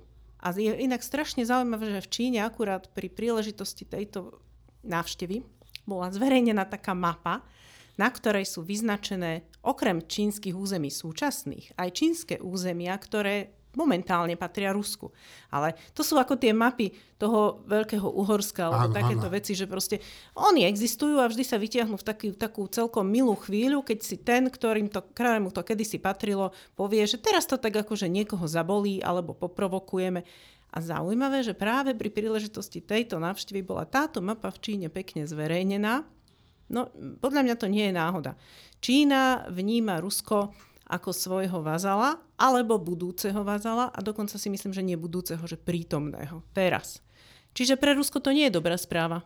To, čo sa vysvetľovalo, že prišiel nám veľký pomocník z východu, čínsky, v skutočnosti prišiel niekto, kto si na Rusko robí záľusk. A ešte jedna dôležitá vec, ktorá je málo povšimnutá, že v ten istý deň navštívil japonský, a teraz neviem, premiér, Kyjev. Ale nie len, že Kyjev, ale ešte navštívil aj Buču. A to je aký symbol, že to vlastne... Lebo to nie je, že jedna vec je navštíviť Kyjev a iné mestá európske. A jedna vec je navštíviť Kyjev a potom prísť na miesto, kde ruské vojska pozabíjali civilistov. To, keď urobíš ako šéf nejakej krajiny, tak tým si jasne si sa postavil na nejakú stranu. To znamená, že tá návšteva japonského premiéra na Ukrajine v Kyjeve je, že navyše je to v ten istý čas, keď čínsky prezident navštívuje Moskvu. A to vlastne čo hovorí? To vlastne hovorí, že áno, však hentie všelijaké mocnosti toho typu, ako je komunistická Čína alebo imperiálne Rusko, že áno, oni sa stretávajú, ešte na ich strane asi Severná Kórea, ešte aj Sudán, a ešte neviem kto, asi Sudán nie, neviem či kto. Tak ale na druhej strane, to nie sú že pasívne svety, že na druhej strane na to reagujeme, keď to môžem takto povedať, úplne sebavedomo a odhodlane, že Japonsko je, neviem presne, ale myslím si, že má väčší HDP ako Rusko celé dokopy, myslím si to, neviem to číslo. Japonsko není slabá krajina, Japonsko je veľmi silná krajina, vrátane lodstva a všeličoho, tak Časť ľudí si môže povedať, no tak keď sa Číňania spájajú s Rusmi, to môže byť akože zlé pre nás, ale tá dobrá správa je, že ale to nie je takto. Aj tí druhí, tí naši sa spájajú a sú silnejší. Martinko, chceš reagovať? Vieš, stretli sa dvaja jeden veľmi mocný a jeden čoraz menej mocný paranoidní klamári. 3 dni sa spolu rozprávali, alebo 2 dni sa rozprávali a potom z toho vydali komunike, ktoré je nič nehovoriace. To, čo chcel Putin, podľa mňa, je, aby bolo vydané nejaké komunike, ktoré by niečo hovorilo a to sa mu nepodarilo. To je podľa mňa jediný výsledok, ktorý ja z toho dokážem odčítať. Marina? A ešte taká drobná poznámka, ani len ten čínsky paranoidný klamár nie je taký silný, ako bol. On síce teda nastupuje na svoje ďalšie líderské obdobie a toto bola jeho prvá návšteva v tom novom období. Ale je také zaujímavé, že on bol donútený ľudovými nepokojmi v Číne uvoľniť protikovidové opatrenia, pretože tie opatrenia boli skutočne drakonické a čo Číňania akože znášali dlhodobo, ale prestali to znášať. A toto už nejako sa nespomína, že aha, ale toto je ten líder, ktorý sa síce tvári, že vládne celému svetu skoro, ale on bol donútený cúvnuť pred vlastnými občanmi, o ktorých má podľa mňa takú mienku, že tie jeho občania sú v jeho občiach niečo akože holubý trus, ale on pred nimi ustúpil. Takže nie je ani on až taký mocný. Holubý trus. No, také dve veci ma zaujímali ešte, čo sa týkajú tej Ukrajiny, že Putin v noci navštívil Mariupol, predvčerom myslím. A Putin alebo niekto, kto sa na ňo dosť podobal. Áno, len aby sami vedeli, ktorého Putina práve používajú. Ale tam ešte ozvali sa nejaké hlasy, že to všetko je len divadlo a oni to už to vymazali z tých oficiálnych serverov Rusy. A na druhej strane, teraz som videl, keď som sa pripravoval na túto reláciu, že náš kamarát Zelenský navštívil zase Bachmut, pri Bachmute vyznamenával vojakov a bolo to dojemné to pozerať sa na to. Čo ma veľmi zaujalo je český prezident, ktorý teda po Slovensku už išiel do Polska, teraz rokoval v Nemecku a včera alebo predvčerom, myslím, že v Nemecku to povedal, bo keď nie som si istý, on ako vojak bývalý, vysoko postavený vojak asi vie, o čom hovorí, povedal, že Ukrajina má len jeden pokus na protiofenzívu, že keď nevyjde, že to bude veľký problém potom. Vy si to tiež myslíte, Marina? Tak ja sa svojimi znalosťami nemôžem porovnávať s generálom Pavlom, ale áno, myslím si to tiež. To je pomerne zjavné. Naozaj moje znalosti absolútne nedostačujú na to, aby som k tomuto vedel zaujať nejaké stanovisko. Každopádne si myslím, že v priebehu najbližšieho mesiaca, do konca apríla najneskôr, sa tam niečo významné stane. Kde sa to stane? To sa môže stať okolo Bachmutu, to sa môže stať, že naozaj oni obklúčia toho Prigožina, jak sa on stiažuje, že mu to hrozí, alebo sa to môže stať dole v Záporoží, kdekoľvek, dokonca aj ten Krym. No však už tam bombardovali ten železničný úzol. Áno, ale akože na Krym sa dá zaútočiť až potom, keď sa dostanú k moru, po súši. Ja si myslím, že niečo významné sa v priebehu mesiaca stane a teda samozrejme strašne držím palce Ukrajincov. Ja som si teraz iba pozrel, že to HDP, tak HDP Japonska je zhruba 3-krát väčšie ako HDP Ruska, čiže to je úplne dôležitá vec, že Japonsko bolo v osobe svojho premiéra na Ukrajine a v Buči.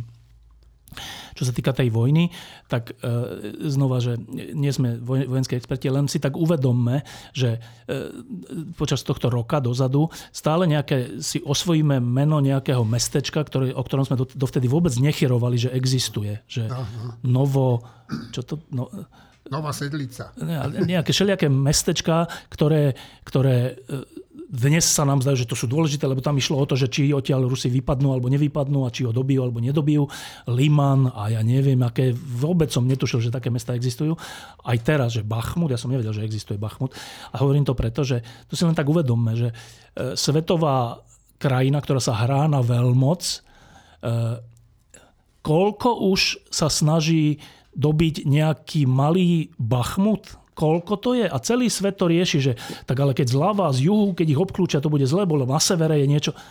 Ale to je jaká sila, že to znamená, že inými slovami to znamená, že tá Ukrajina, menšia krajina, slabšia, ktorá odovzdala jadrové zbranie, aby mohla byť suverénna, tak so všetkou tou slabosťou a aj so svojou korupciou a aj so svojimi problémami vnútornými hrdinsky odoláva tomuto akože bohatierskému Rusku? No tak aké je to bohatierstvo, keď nejaký Bachmut tu riešime už mesiac?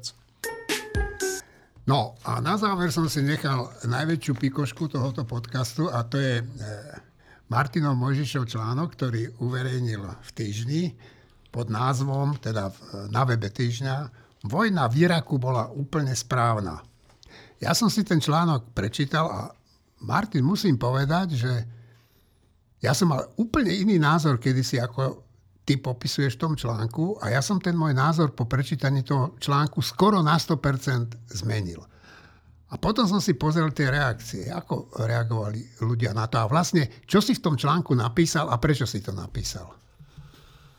Napísal som to preto, lebo som si prečítal článok Martina Šimečku v Enku, ktorý hovoril, že vtedy bol za tú inváziu, ale medzi tým zmenil názor, opisuje, prečo mal vtedy taký názor, aký má názor teraz a prečo to teda považuje za nesprávne tú inváziu. A čo bola pointa?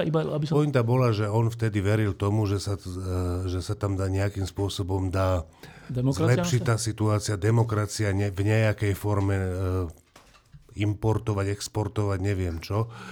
A ja si myslím, že to sú úplne, že tie názory vtedy, ktoré mal, boli úplne zlé.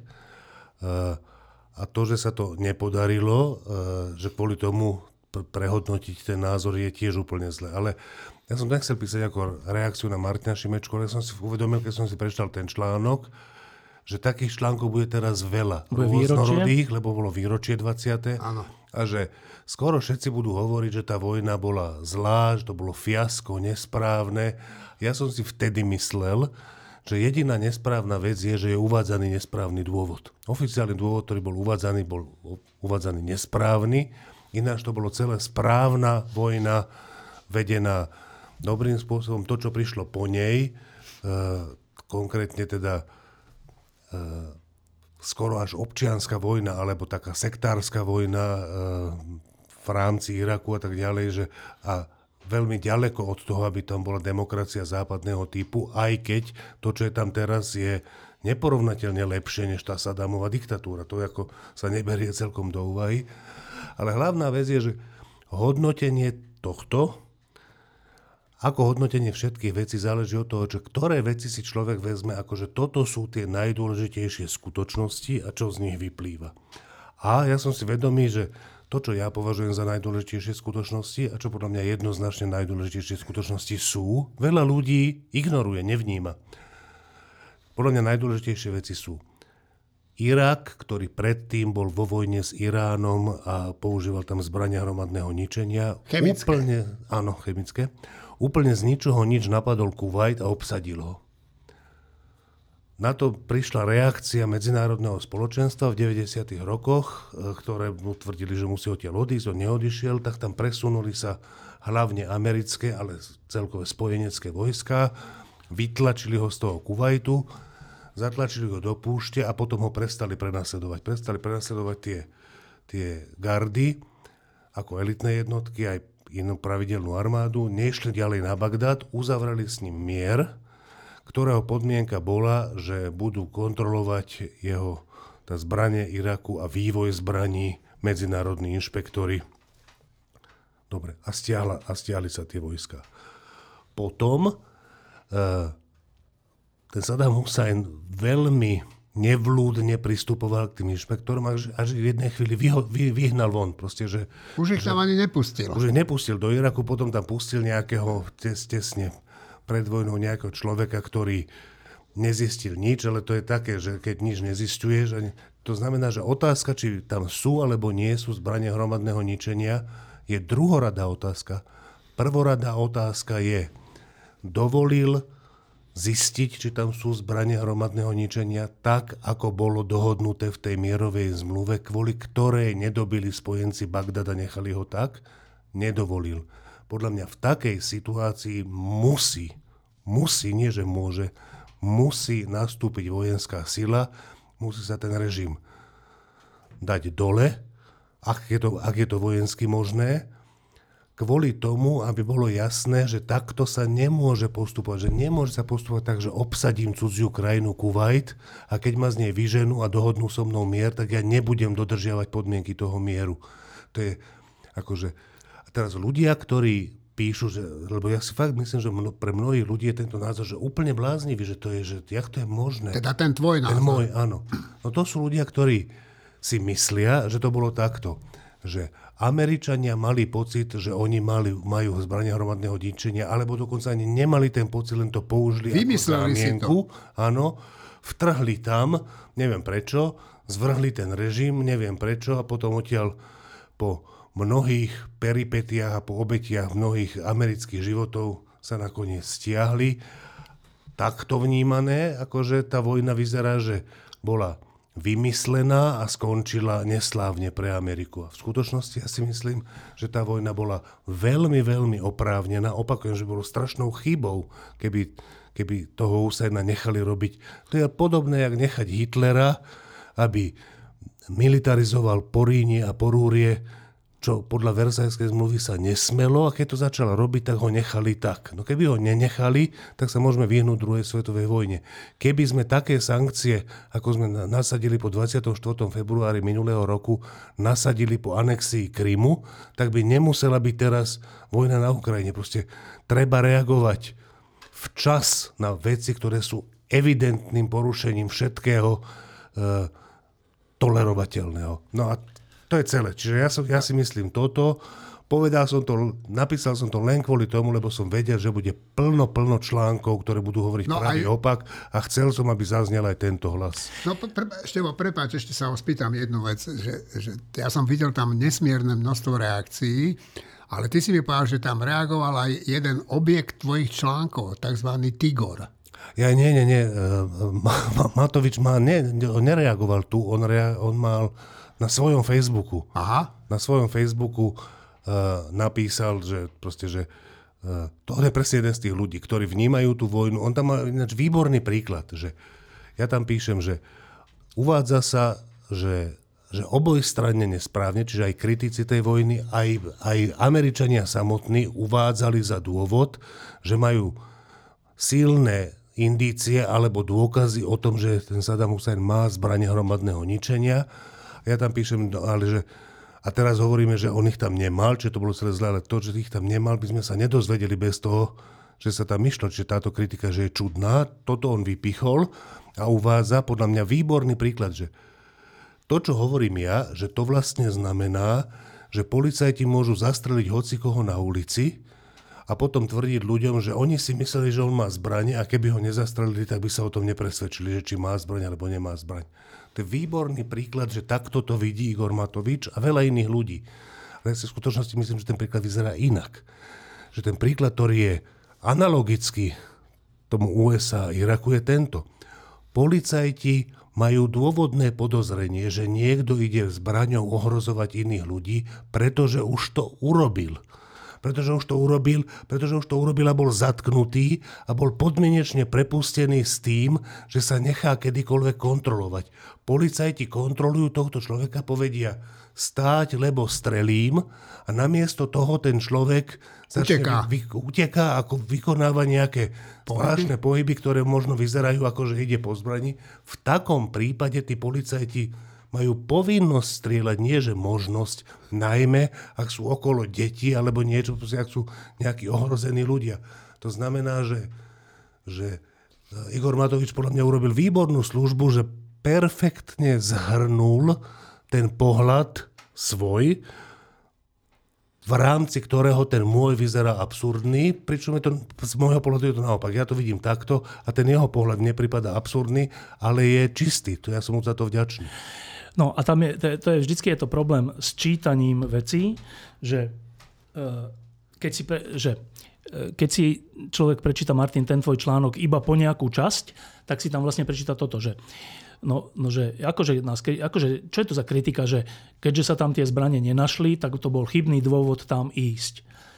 A ty hovoríš, že no ale keby sme tam nešli, pokračuješ, tak by sme nevedeli, že tam tie zbrane nie sú. A keby ten článok skončil, tak nemáš pravdu ty, ale tí, ktorí ťa kritizujú, lebo to naozaj to nemôže byť tak, že zistíme, či tam niečo nemá, urobíme vojnu. Keď nemal, no tak sme to zistili, že nemal. Ale ten článok, tá pointa je o vetu ďalej, ale tu ľudia asi neprečítali. Ja neviem, či tam končilo bezplatný text. Ale ten kľúčový argument je, že a to preto, že on odmietal inšpektorom, ktorí mali zistiť, či tam tie zbrane sú, odmietal im dať voľnosť, aby to zistili. Akože ak túto vetu vyberieme z toho článku, dáme ju preč, tak vtedy je to tak, ako hovoria tí kritici. Ak ju tam ale necháme, tak s tým sa treba vysporiadať. Že tí kritici, ako sa vysporiadávajú s týmto, že dobre, tak nejaké tajné služby, naše aj iné, západné aj iné, nám hovoria, že nejaké zbranie hromadného ničenia tam asi sú. Teda hovoríme navyše o období po útoku na dvojičky, čiže hovoríme o období, keď sa zdalo, že neslobodná časť sveta a jeho teroristická odnož sa rozhodla konať. Nie, že iba kecať a vydávať nejaké texty, fatvy a neviem čo, ale že po viacerých neúspešných pokusoch sa im podaril jeden monumentálny úspešný, čo boli dvojičky Pentagona, to ďalšie, čo sa dialo v Amerike. Tak hovoríme o takejto dobe. V tejto dobe je tu krajina, ktorá bola takto napadnutá, ktorá je najsilnejšia krajina sveta z demokracií a teraz musí niečo robiť. Môže robiť nič, môže sa seba spýtovať, môže robiť neoprávnené vojny, môže robiť všeličo. Teda to je prvá vec, do ktorej sa my nevieme vcítiť, že my nie sme v tej koži. Že my nie sme v koži vtedy napadnutej mocnosti, ktorá má zodpovednosť za slobodný svet. Lebo tak to je. Oni dávajú najviac na obranu z nás všetkých, za nás všetkých. Dobre. A teraz v tejto situácii máme tu nejakého Husajna, ktorý poprvé teší sa z tých dvojčiek, z toho, že sa to podarilo, strieľa tam s tou puškou, či čo to mal na tej tribúne a teší sa, že výborne, čo sa stalo. To je prvé, že čo? Čože? Druhé, že keďže už raz zaútočil zbraňami hromadného ničenia na svojho suseda, tak je každý zodpovedný štátnik slobodného sveta si musí povedať, že počkaj, čo keď to urobí znova, už nie proti Iránu, ale niekde inde? Musí si to minimálne položiť túto otázku. A poďalšie, že dobre, tak však ale na to máme medzinárodných inšpektorov OSN, čiže a on je tým zaviazaný ešte z tej predošlej vojny, no tak veď opýtame sa ich. A vtedy sa stane, že tento diktátor tých inšpektorov a celý svet vodí za nos. No dobre, a teraz ste v rozhodujúcej situácii. Vy všetci, každý z nás, predstavme si to na chvíľu. Sme mocnosť, boli sme napadnutí, zomrelo nám najviac ľudí v histórii od Pearl Harbor, najviac na vlastnom území. Pokúsili sa zničiť Pentagon, asi aj Bielý dom. Dobre, tak to není, že hociaký bočný útok. A v tejto situácii, ktorú popisujem, že máte tu nejakého diktátora, ktorý už mal zbrane hromadného ničenia, možno ich má, nevieme, ale aby sme to zistili, tomu zamedzuje tým, že vodí inšpektorov za nos. Tak v tej chvíli sa Američania rozhodli, to je tá dôležitá veta, ale v tej chvíli sa Američania rozhodli, že to nemôžeme takto nechať, lebo čo, bude ďalšie dvojičky, budú ďalšie veci, zaútočia na Izrael, čo sa vlastne stane? Dobre? A teraz nenájdeme tie zbrane. Tak to je to nemilé, lebo je to také, že tak ale nasvedčovali tomu veci, čo nás všetci oklamali, my sme klamali, čo to bolo? Dobre? A potom príde jedna vec, na ktorú sa úplne zabúda, a to je, že samotný Husajn v jednom, neviem či pri vypočúvaní alebo kde, povedal, že on sa tak správal voči tým zbrojným inšpektorom preto, tak takticky, lebo chcel vyvolať dojem u Iránu, u susednej krajiny, ktorá je veľmi silná, v ktorej oni boli vo vojne, že tie zbrane má. Lebo keby vyvolal dojem u Iránu, že ich nemá, tak Irán je tiež agresívny režim, čiže z taktických dôvodov, to je úplne prekvapujúca úprimnosť, že z taktických dôvodov sa choval Husajn tak ako sa choval. No ale rozumiete, že tak čo, my sa ideme teraz vcítiť do taktických dôvodov Husajna? Lebo zodpovednosť slobodného sveta bola za ten slobodný svet. A teraz, že čo, on nám to nepovedal, že počúvajte, ja nemám tie zbranie, to ja len kvôli Iránu, tak hovorím, však nechajte tak. Nie, on sa tváril tak, že tých inšpektorov naozaj vodil za nos. A pre nás, pre slobodný svet, to bol čoho signál. Čoho iného môže byť signál to, že zbrojných inšpektorov nepúšťaš tam, kam chcú ísť, než toho, že tam niečo máš, čo nechceš, aby videli. Čo iné si racionálny svet mohol pomyslieť? Dobre, veľká časť sveta nebola napriek tomu za tú inváziu a za teda zosadenie Husajna, ale to tak býva, že veľká časť sveta, a nielen pri Mníchove a pri Hitlerovi, ale všeobecne, je úplne nepríjemné a v istom zmysle je to aj proti ľudskej podstate byť za vojny. Je to také, že ale nevieme to vyriešiť nejako ináč, diplomaticky a nejako. A je úplne pochopiteľné, že časť ľudí, a v tomto zmysle časť sveta, proste aj v situácii, keď je vojna oprávnená, sú proti vojne. To je normálne, však sme ľudia, nesme zabijáci. A mňa úplne mrzí, že koľko veľa ľudí zomrie v nejakej vojne, aj v tej Iraku.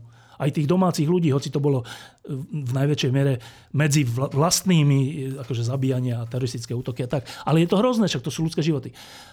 Ale ak by nebola tá časť slobodného sveta, ktorá na seba zoberie túto zodpovednosť, túto nepríjemnú zodpovednosť v situácii, keď máte, nie že dôkazy o zbraniach hromadného ničenia, ale dôkazy o podivnom správaní toho diktátora, ktorý už ich raz použil a nechce tam pustiť inšpektorov, kam chcú ísť, tak ja som vďačný, že existuje v slobodnom svete časť toho slobodného sveta, väčšinou je to Amerika a Veľká Británia, ale niekedy aj iné krajiny, napríklad teraz Fínsko a Švédsko sa správajú veľmi dobre, ale že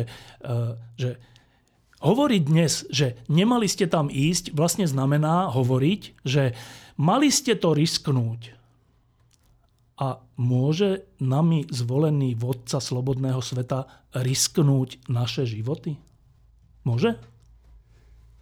Ja neviem. No, ja by som tu ešte raz spomenul, že práve dnes som úplne náhodou pozeral taký dokumentárny film o vojne medzi Irakom a Iránom. A keď už boli tie mierové rokovania v Spojených štátoch na pôde OSN, tak tam bol iracký minister zahraničných vecí Tariq Aziz a tam mu vyčítali ten chemický útok na tých Kurdov, ktorí podporovali iránske vojska. A on tam povedal takú vetu, že keby sme mali atomovú bombu vtedy, tak ju použijeme. Keby už sme mali hotovú. No tak čo si má o tom človek myslieť? Marina? Ja som sa už predtým hlasila, ale možno... No dobre, choď, Marinka, jasne. Ja som chcela ešte k tomuto povedať, že ľudia posudzujú to, čo sa udialo v Iraku, ako keby s takým zmiešanou optikou, že neexistuje situácia, ktorá by sa skladala z vtedajšej situácie aj z dnešnej. Neexistuje situácia, že vieme, čo sa dialo vtedy a zároveň už nejako vieme, čo sa dialo potom. A to, všetci tí, alebo veľa z tých, ktorí hovoria, že vtedy som sa mýlil a tak, v podstate majú na mysli asi to, že ono to celé tak zle dopadlo, tak preto sme sa mýlili. Ale vtedy sme nevedeli, ako to dopadne. A samotný ten zásah nebol podľa mňa nesprávny, bol logicky oprávnený v mnohom. Problém bola jeho exekúcia, čiže vykonanie. To, že sa niečo vykoná, správna vec nevykoná úplne dobrým spôsobom a efektívne, a že sa pritom, dajme tomu, nedodržia všetky bezpečnostné pravidlá a že sa nerealizujú všetky zásahy, ktoré by sa mohli, pretože už potom sa do toho nikoho mu nechce. A je to samozrejme strašne náročné pre tých Američanov bolo potláčať všetky tie povstania, už to ani nechceli radšej vnímať, že sa to tam deje. Ale to, že sa niečo urobí nie celkom dobrým spôsobom, neznamená, že to bolo nesprávne, to rozhodnutie na začiatku. A ľudia to tak vnímajú tak zmiešane, že zle to dopadlo, tak to asi bolo zle. Ale pozor, keby sme boli zasiahli voči Putinovi, už o mnoho dávnejšie, už v tom 2014 mal svet zasiahnuť proti Putinovi. A možno, že by to nebolo úplne dopadlo, že čisto a ideálne a elegantne, tak by mnohí kričali, no asi sme proti nemu nemuseli zasiahnuť, mali sme byť radšej proti. Ale my vidíme v tejto situácii, čo sa stalo, keď sme nezasiahli, že to vôbec nedopadlo dobre. A čo sa týka Husajna, tak vôbec nevieme, ako by to bolo dopadlo, keby sa vtedy proti nemu nebolo zasiahlo. Toto nevie nikto. Martin, Štefán. Presne tak, ako hovorí Marina, a to nie len čo sa týka Husajna, ale čo sa týka všetkých diktátorov na zemi, ktorí by tým pádom boli povzbudení, že takto sa s tými Američanmi dá jednať. Ale k tomu všetkému, čo bolo povedané, ja by som to úplne zjednodušil na ten vynikajúci Igorov Matovičov príklad, že či to obhajovanie tej vojny tým, že my sme nevedeli, či tam má zbraň hromadného ničenia, mysleli sme si, že má, ale to, že ich nemal, nakoniec sme sa dozvedeli len tak, že sme tam vtrhli, alebo Američania tam vtrhli. Že ten príklad, ktorý on hovorí, že no dobre, to znamená, že policajti môžu začať strieľať na hocikoho na ulici, o kom si budú myslieť, že má že má zbraň, no to nie je tá situácia, opakujem, to je skôr situácia niekoho, kto už raz obsadil školu, po zuby ozbrojený, vyhrážal sa, že tam... Niekoho zabil. No. Niekoho zabil, alebo sa vyhrážal. Zabil. Dobre, niekoho, že zabil nejaké deti v tej škole. Bol prepustený. Bol chytený, vyhnaný z tej školy, vytlačený, odsúdený, ale bola potom urobená nejaká dohoda, že bol prepustený a ešte bol v podmienke. A tento človek sa pred zrakmi policajtov znova objaví pri škole a tvári sa tak, že je znova po zuby ozbrojený, a keď ho oni chcú prehľadať, tak robí, že nie. Že proste, tak v tom momente musí nasledovať príkaz ozbrojenej polície, že stojí, lebo strelím, varovný výstrel a potom strelba. Lebo to je to isté, keď ťa chytia policajti, keď ťa zastavia policajti a dajú ti, že fúkať, a ty povieš, že nie, nebudem fúkať, tak sa na teba hladí, ako že si nafúkal. No jasné, to je jasné. Proste, to znamená, že keď je, dokonca v tomto prípade, keď aj tí policajti získajú, aké zastavia auto, a ten policajt získa nejaký pocit, že potrebuje prehľadať tvoje auto, tak má právo ho prehľadať. Ale musí mať oprávnený ten pocit. Musí ho vedieť zdôvodne, nemôže ťa sekírovať. Ale ty nemôžeš povedať, ty nemôžeš poslať do ryti, nemôžeš poslať preč policajta, že ty mu neotvoríš auto, keď on trvá na tom, že má... Áno. Proste... Dobre, to je celé. Dobre, no, ešte Štefán a dokončíme už debatu. Dobre? Ešte jedna taká poznámka zase z druhej strany, a ktorá je tiež dôležitá. Že, čo zase bola nejakým spôsobom chyba, alebo... Dobre, chyba. Je samozrejme, že keď je nejaký štát, nejaká krajina, nejaká rodina, nejaké mesto, hocikto napadnutý, tak jeho pocit, pohľad na svet a pohľad na nutnosť vlastného konania je iný, než keď o tom hovoríme akademicky. Je úplne iný. A navyše, keď je napadnutá veľmoc, ktorá je v tom čase jediná na svete, tak to je úplne... To vyvoláva v tej veľmoci nejaké pocity, nejaké myšlienky, nejaké nápady, ktoré si nevieme predstaviť, lebo nie sme veľmoc a nie sme napadnutí. A čo bola podľa mňa chyba je, že vtedy vládli v Amerike republikáni, čiže akože konzervatívnejšie strany alebo ľudia. A oni vtedy poctivo sa tým zaoberali, že čo teraz urobíme? Čo po tých dvojičkách urobíme? Ako sa postavíme k tomu, ako sa vyvíja svet? A vtedy bolo také, že nakreslili si, že os zla, a to bola, že Severná Korea, Irán, Irak, Libia, neviem, také. A nie úplne zle trafili, však ono to tak je, ale že povedali si, a to už bolo podľa mňa príliš, povedali si, že teraz je čas, keď zmeníme svet na demokratický. Zjednodušie povedané. Však oni zase neboli, že naivní v zmysle, že celý svet a hneď. To by bolo nespravedlivé voči ním. Ale bola tam tá taká misia, alebo také presvedčenie, že teraz sme my skoro až, neviem či vyvolení, ale teraz je našou úlohou svetovou urobiť poriadok s týmto, čo sa tu deje, typu dvojičky, typu Irak, Irán a všeličo iné, Líbia. A keďže americká skúsenosť je u nich doma, ale nielen u nich doma, aj v západnej Európe počas studenej vojny s Nemeckom, že keď aj hrozný režim, keď ten režim zvrhneš a potom mu dostatočným spôsobom pomôžeš zvonka aj zvnútra, tak sa môže zmeniť na fungujúcu demokraciu, tak túto skúsenosť oni preniesli ako keby, že aj domácu, aj zahraničnú, že a takto je vlastne všade. Že to je univerzálne riešenie. Že, dobre, aký je tu problém? Sú tu tyranie, diktátori, ktorí zabijajú vlastných ľudí, vlastné rodiny, všeličo. Riešenie je demokracia. Akože neznie to zle. Znie to tak, že všetci chceme, aby ľudia žili v slobodných krajinách. Ale nie je to realistické. Že ani vtedy, ani dnes nie je realistické zaviesť na celom svete demokraciu. Nedá sa to urobiť. Lebo v niektorých tých krajinách sú také náboženské korene, alebo iné zvykové korene, alebo také správanie zažité, alebo také, že je pre nich neprirodzená demokracia. To neznamená, že sú zlo, ale že buď ešte sú v inom stupni vývoja, alebo sú v úplne inom civilizačnom rámci, v ktorom demokracia je niečo cudzie. A Podľa mňa to keď urobili Američania, alebo my vtedy všetci ako Západ chybu, tak to bolo v presvedčení, že sa dá demokracia exportovať, alebo vyviesť, alebo zaviesť tým, že najprv zničíme vojenský ten režim a potom ju tam zavedieme. V Iraku je aká taká demokracia dnes, určite lepšia ako za Husajna, ale to presvedčenie, že bude, a potom prišla arabská jara, proste tak, že všade bude demokracia, bolo prehnané, bolo to precenenie vlastných nielen síl, ale aj vlastných hodnôt, podľa mňa, a z toho vzniklo tiež veľa utrpenia, čiže toto som tiež považoval za potrebné povedať. Dobre, tak ja vám ďakujem. Ďakujem Marine, Štefanovi a Martinovi, našich dvoch kolegov, ktorí si liečia chrípku, ako som povedal na začiatku. Pozdravujeme do ich postielok. A Štefan, no. Áno, ale ešte jedno promo.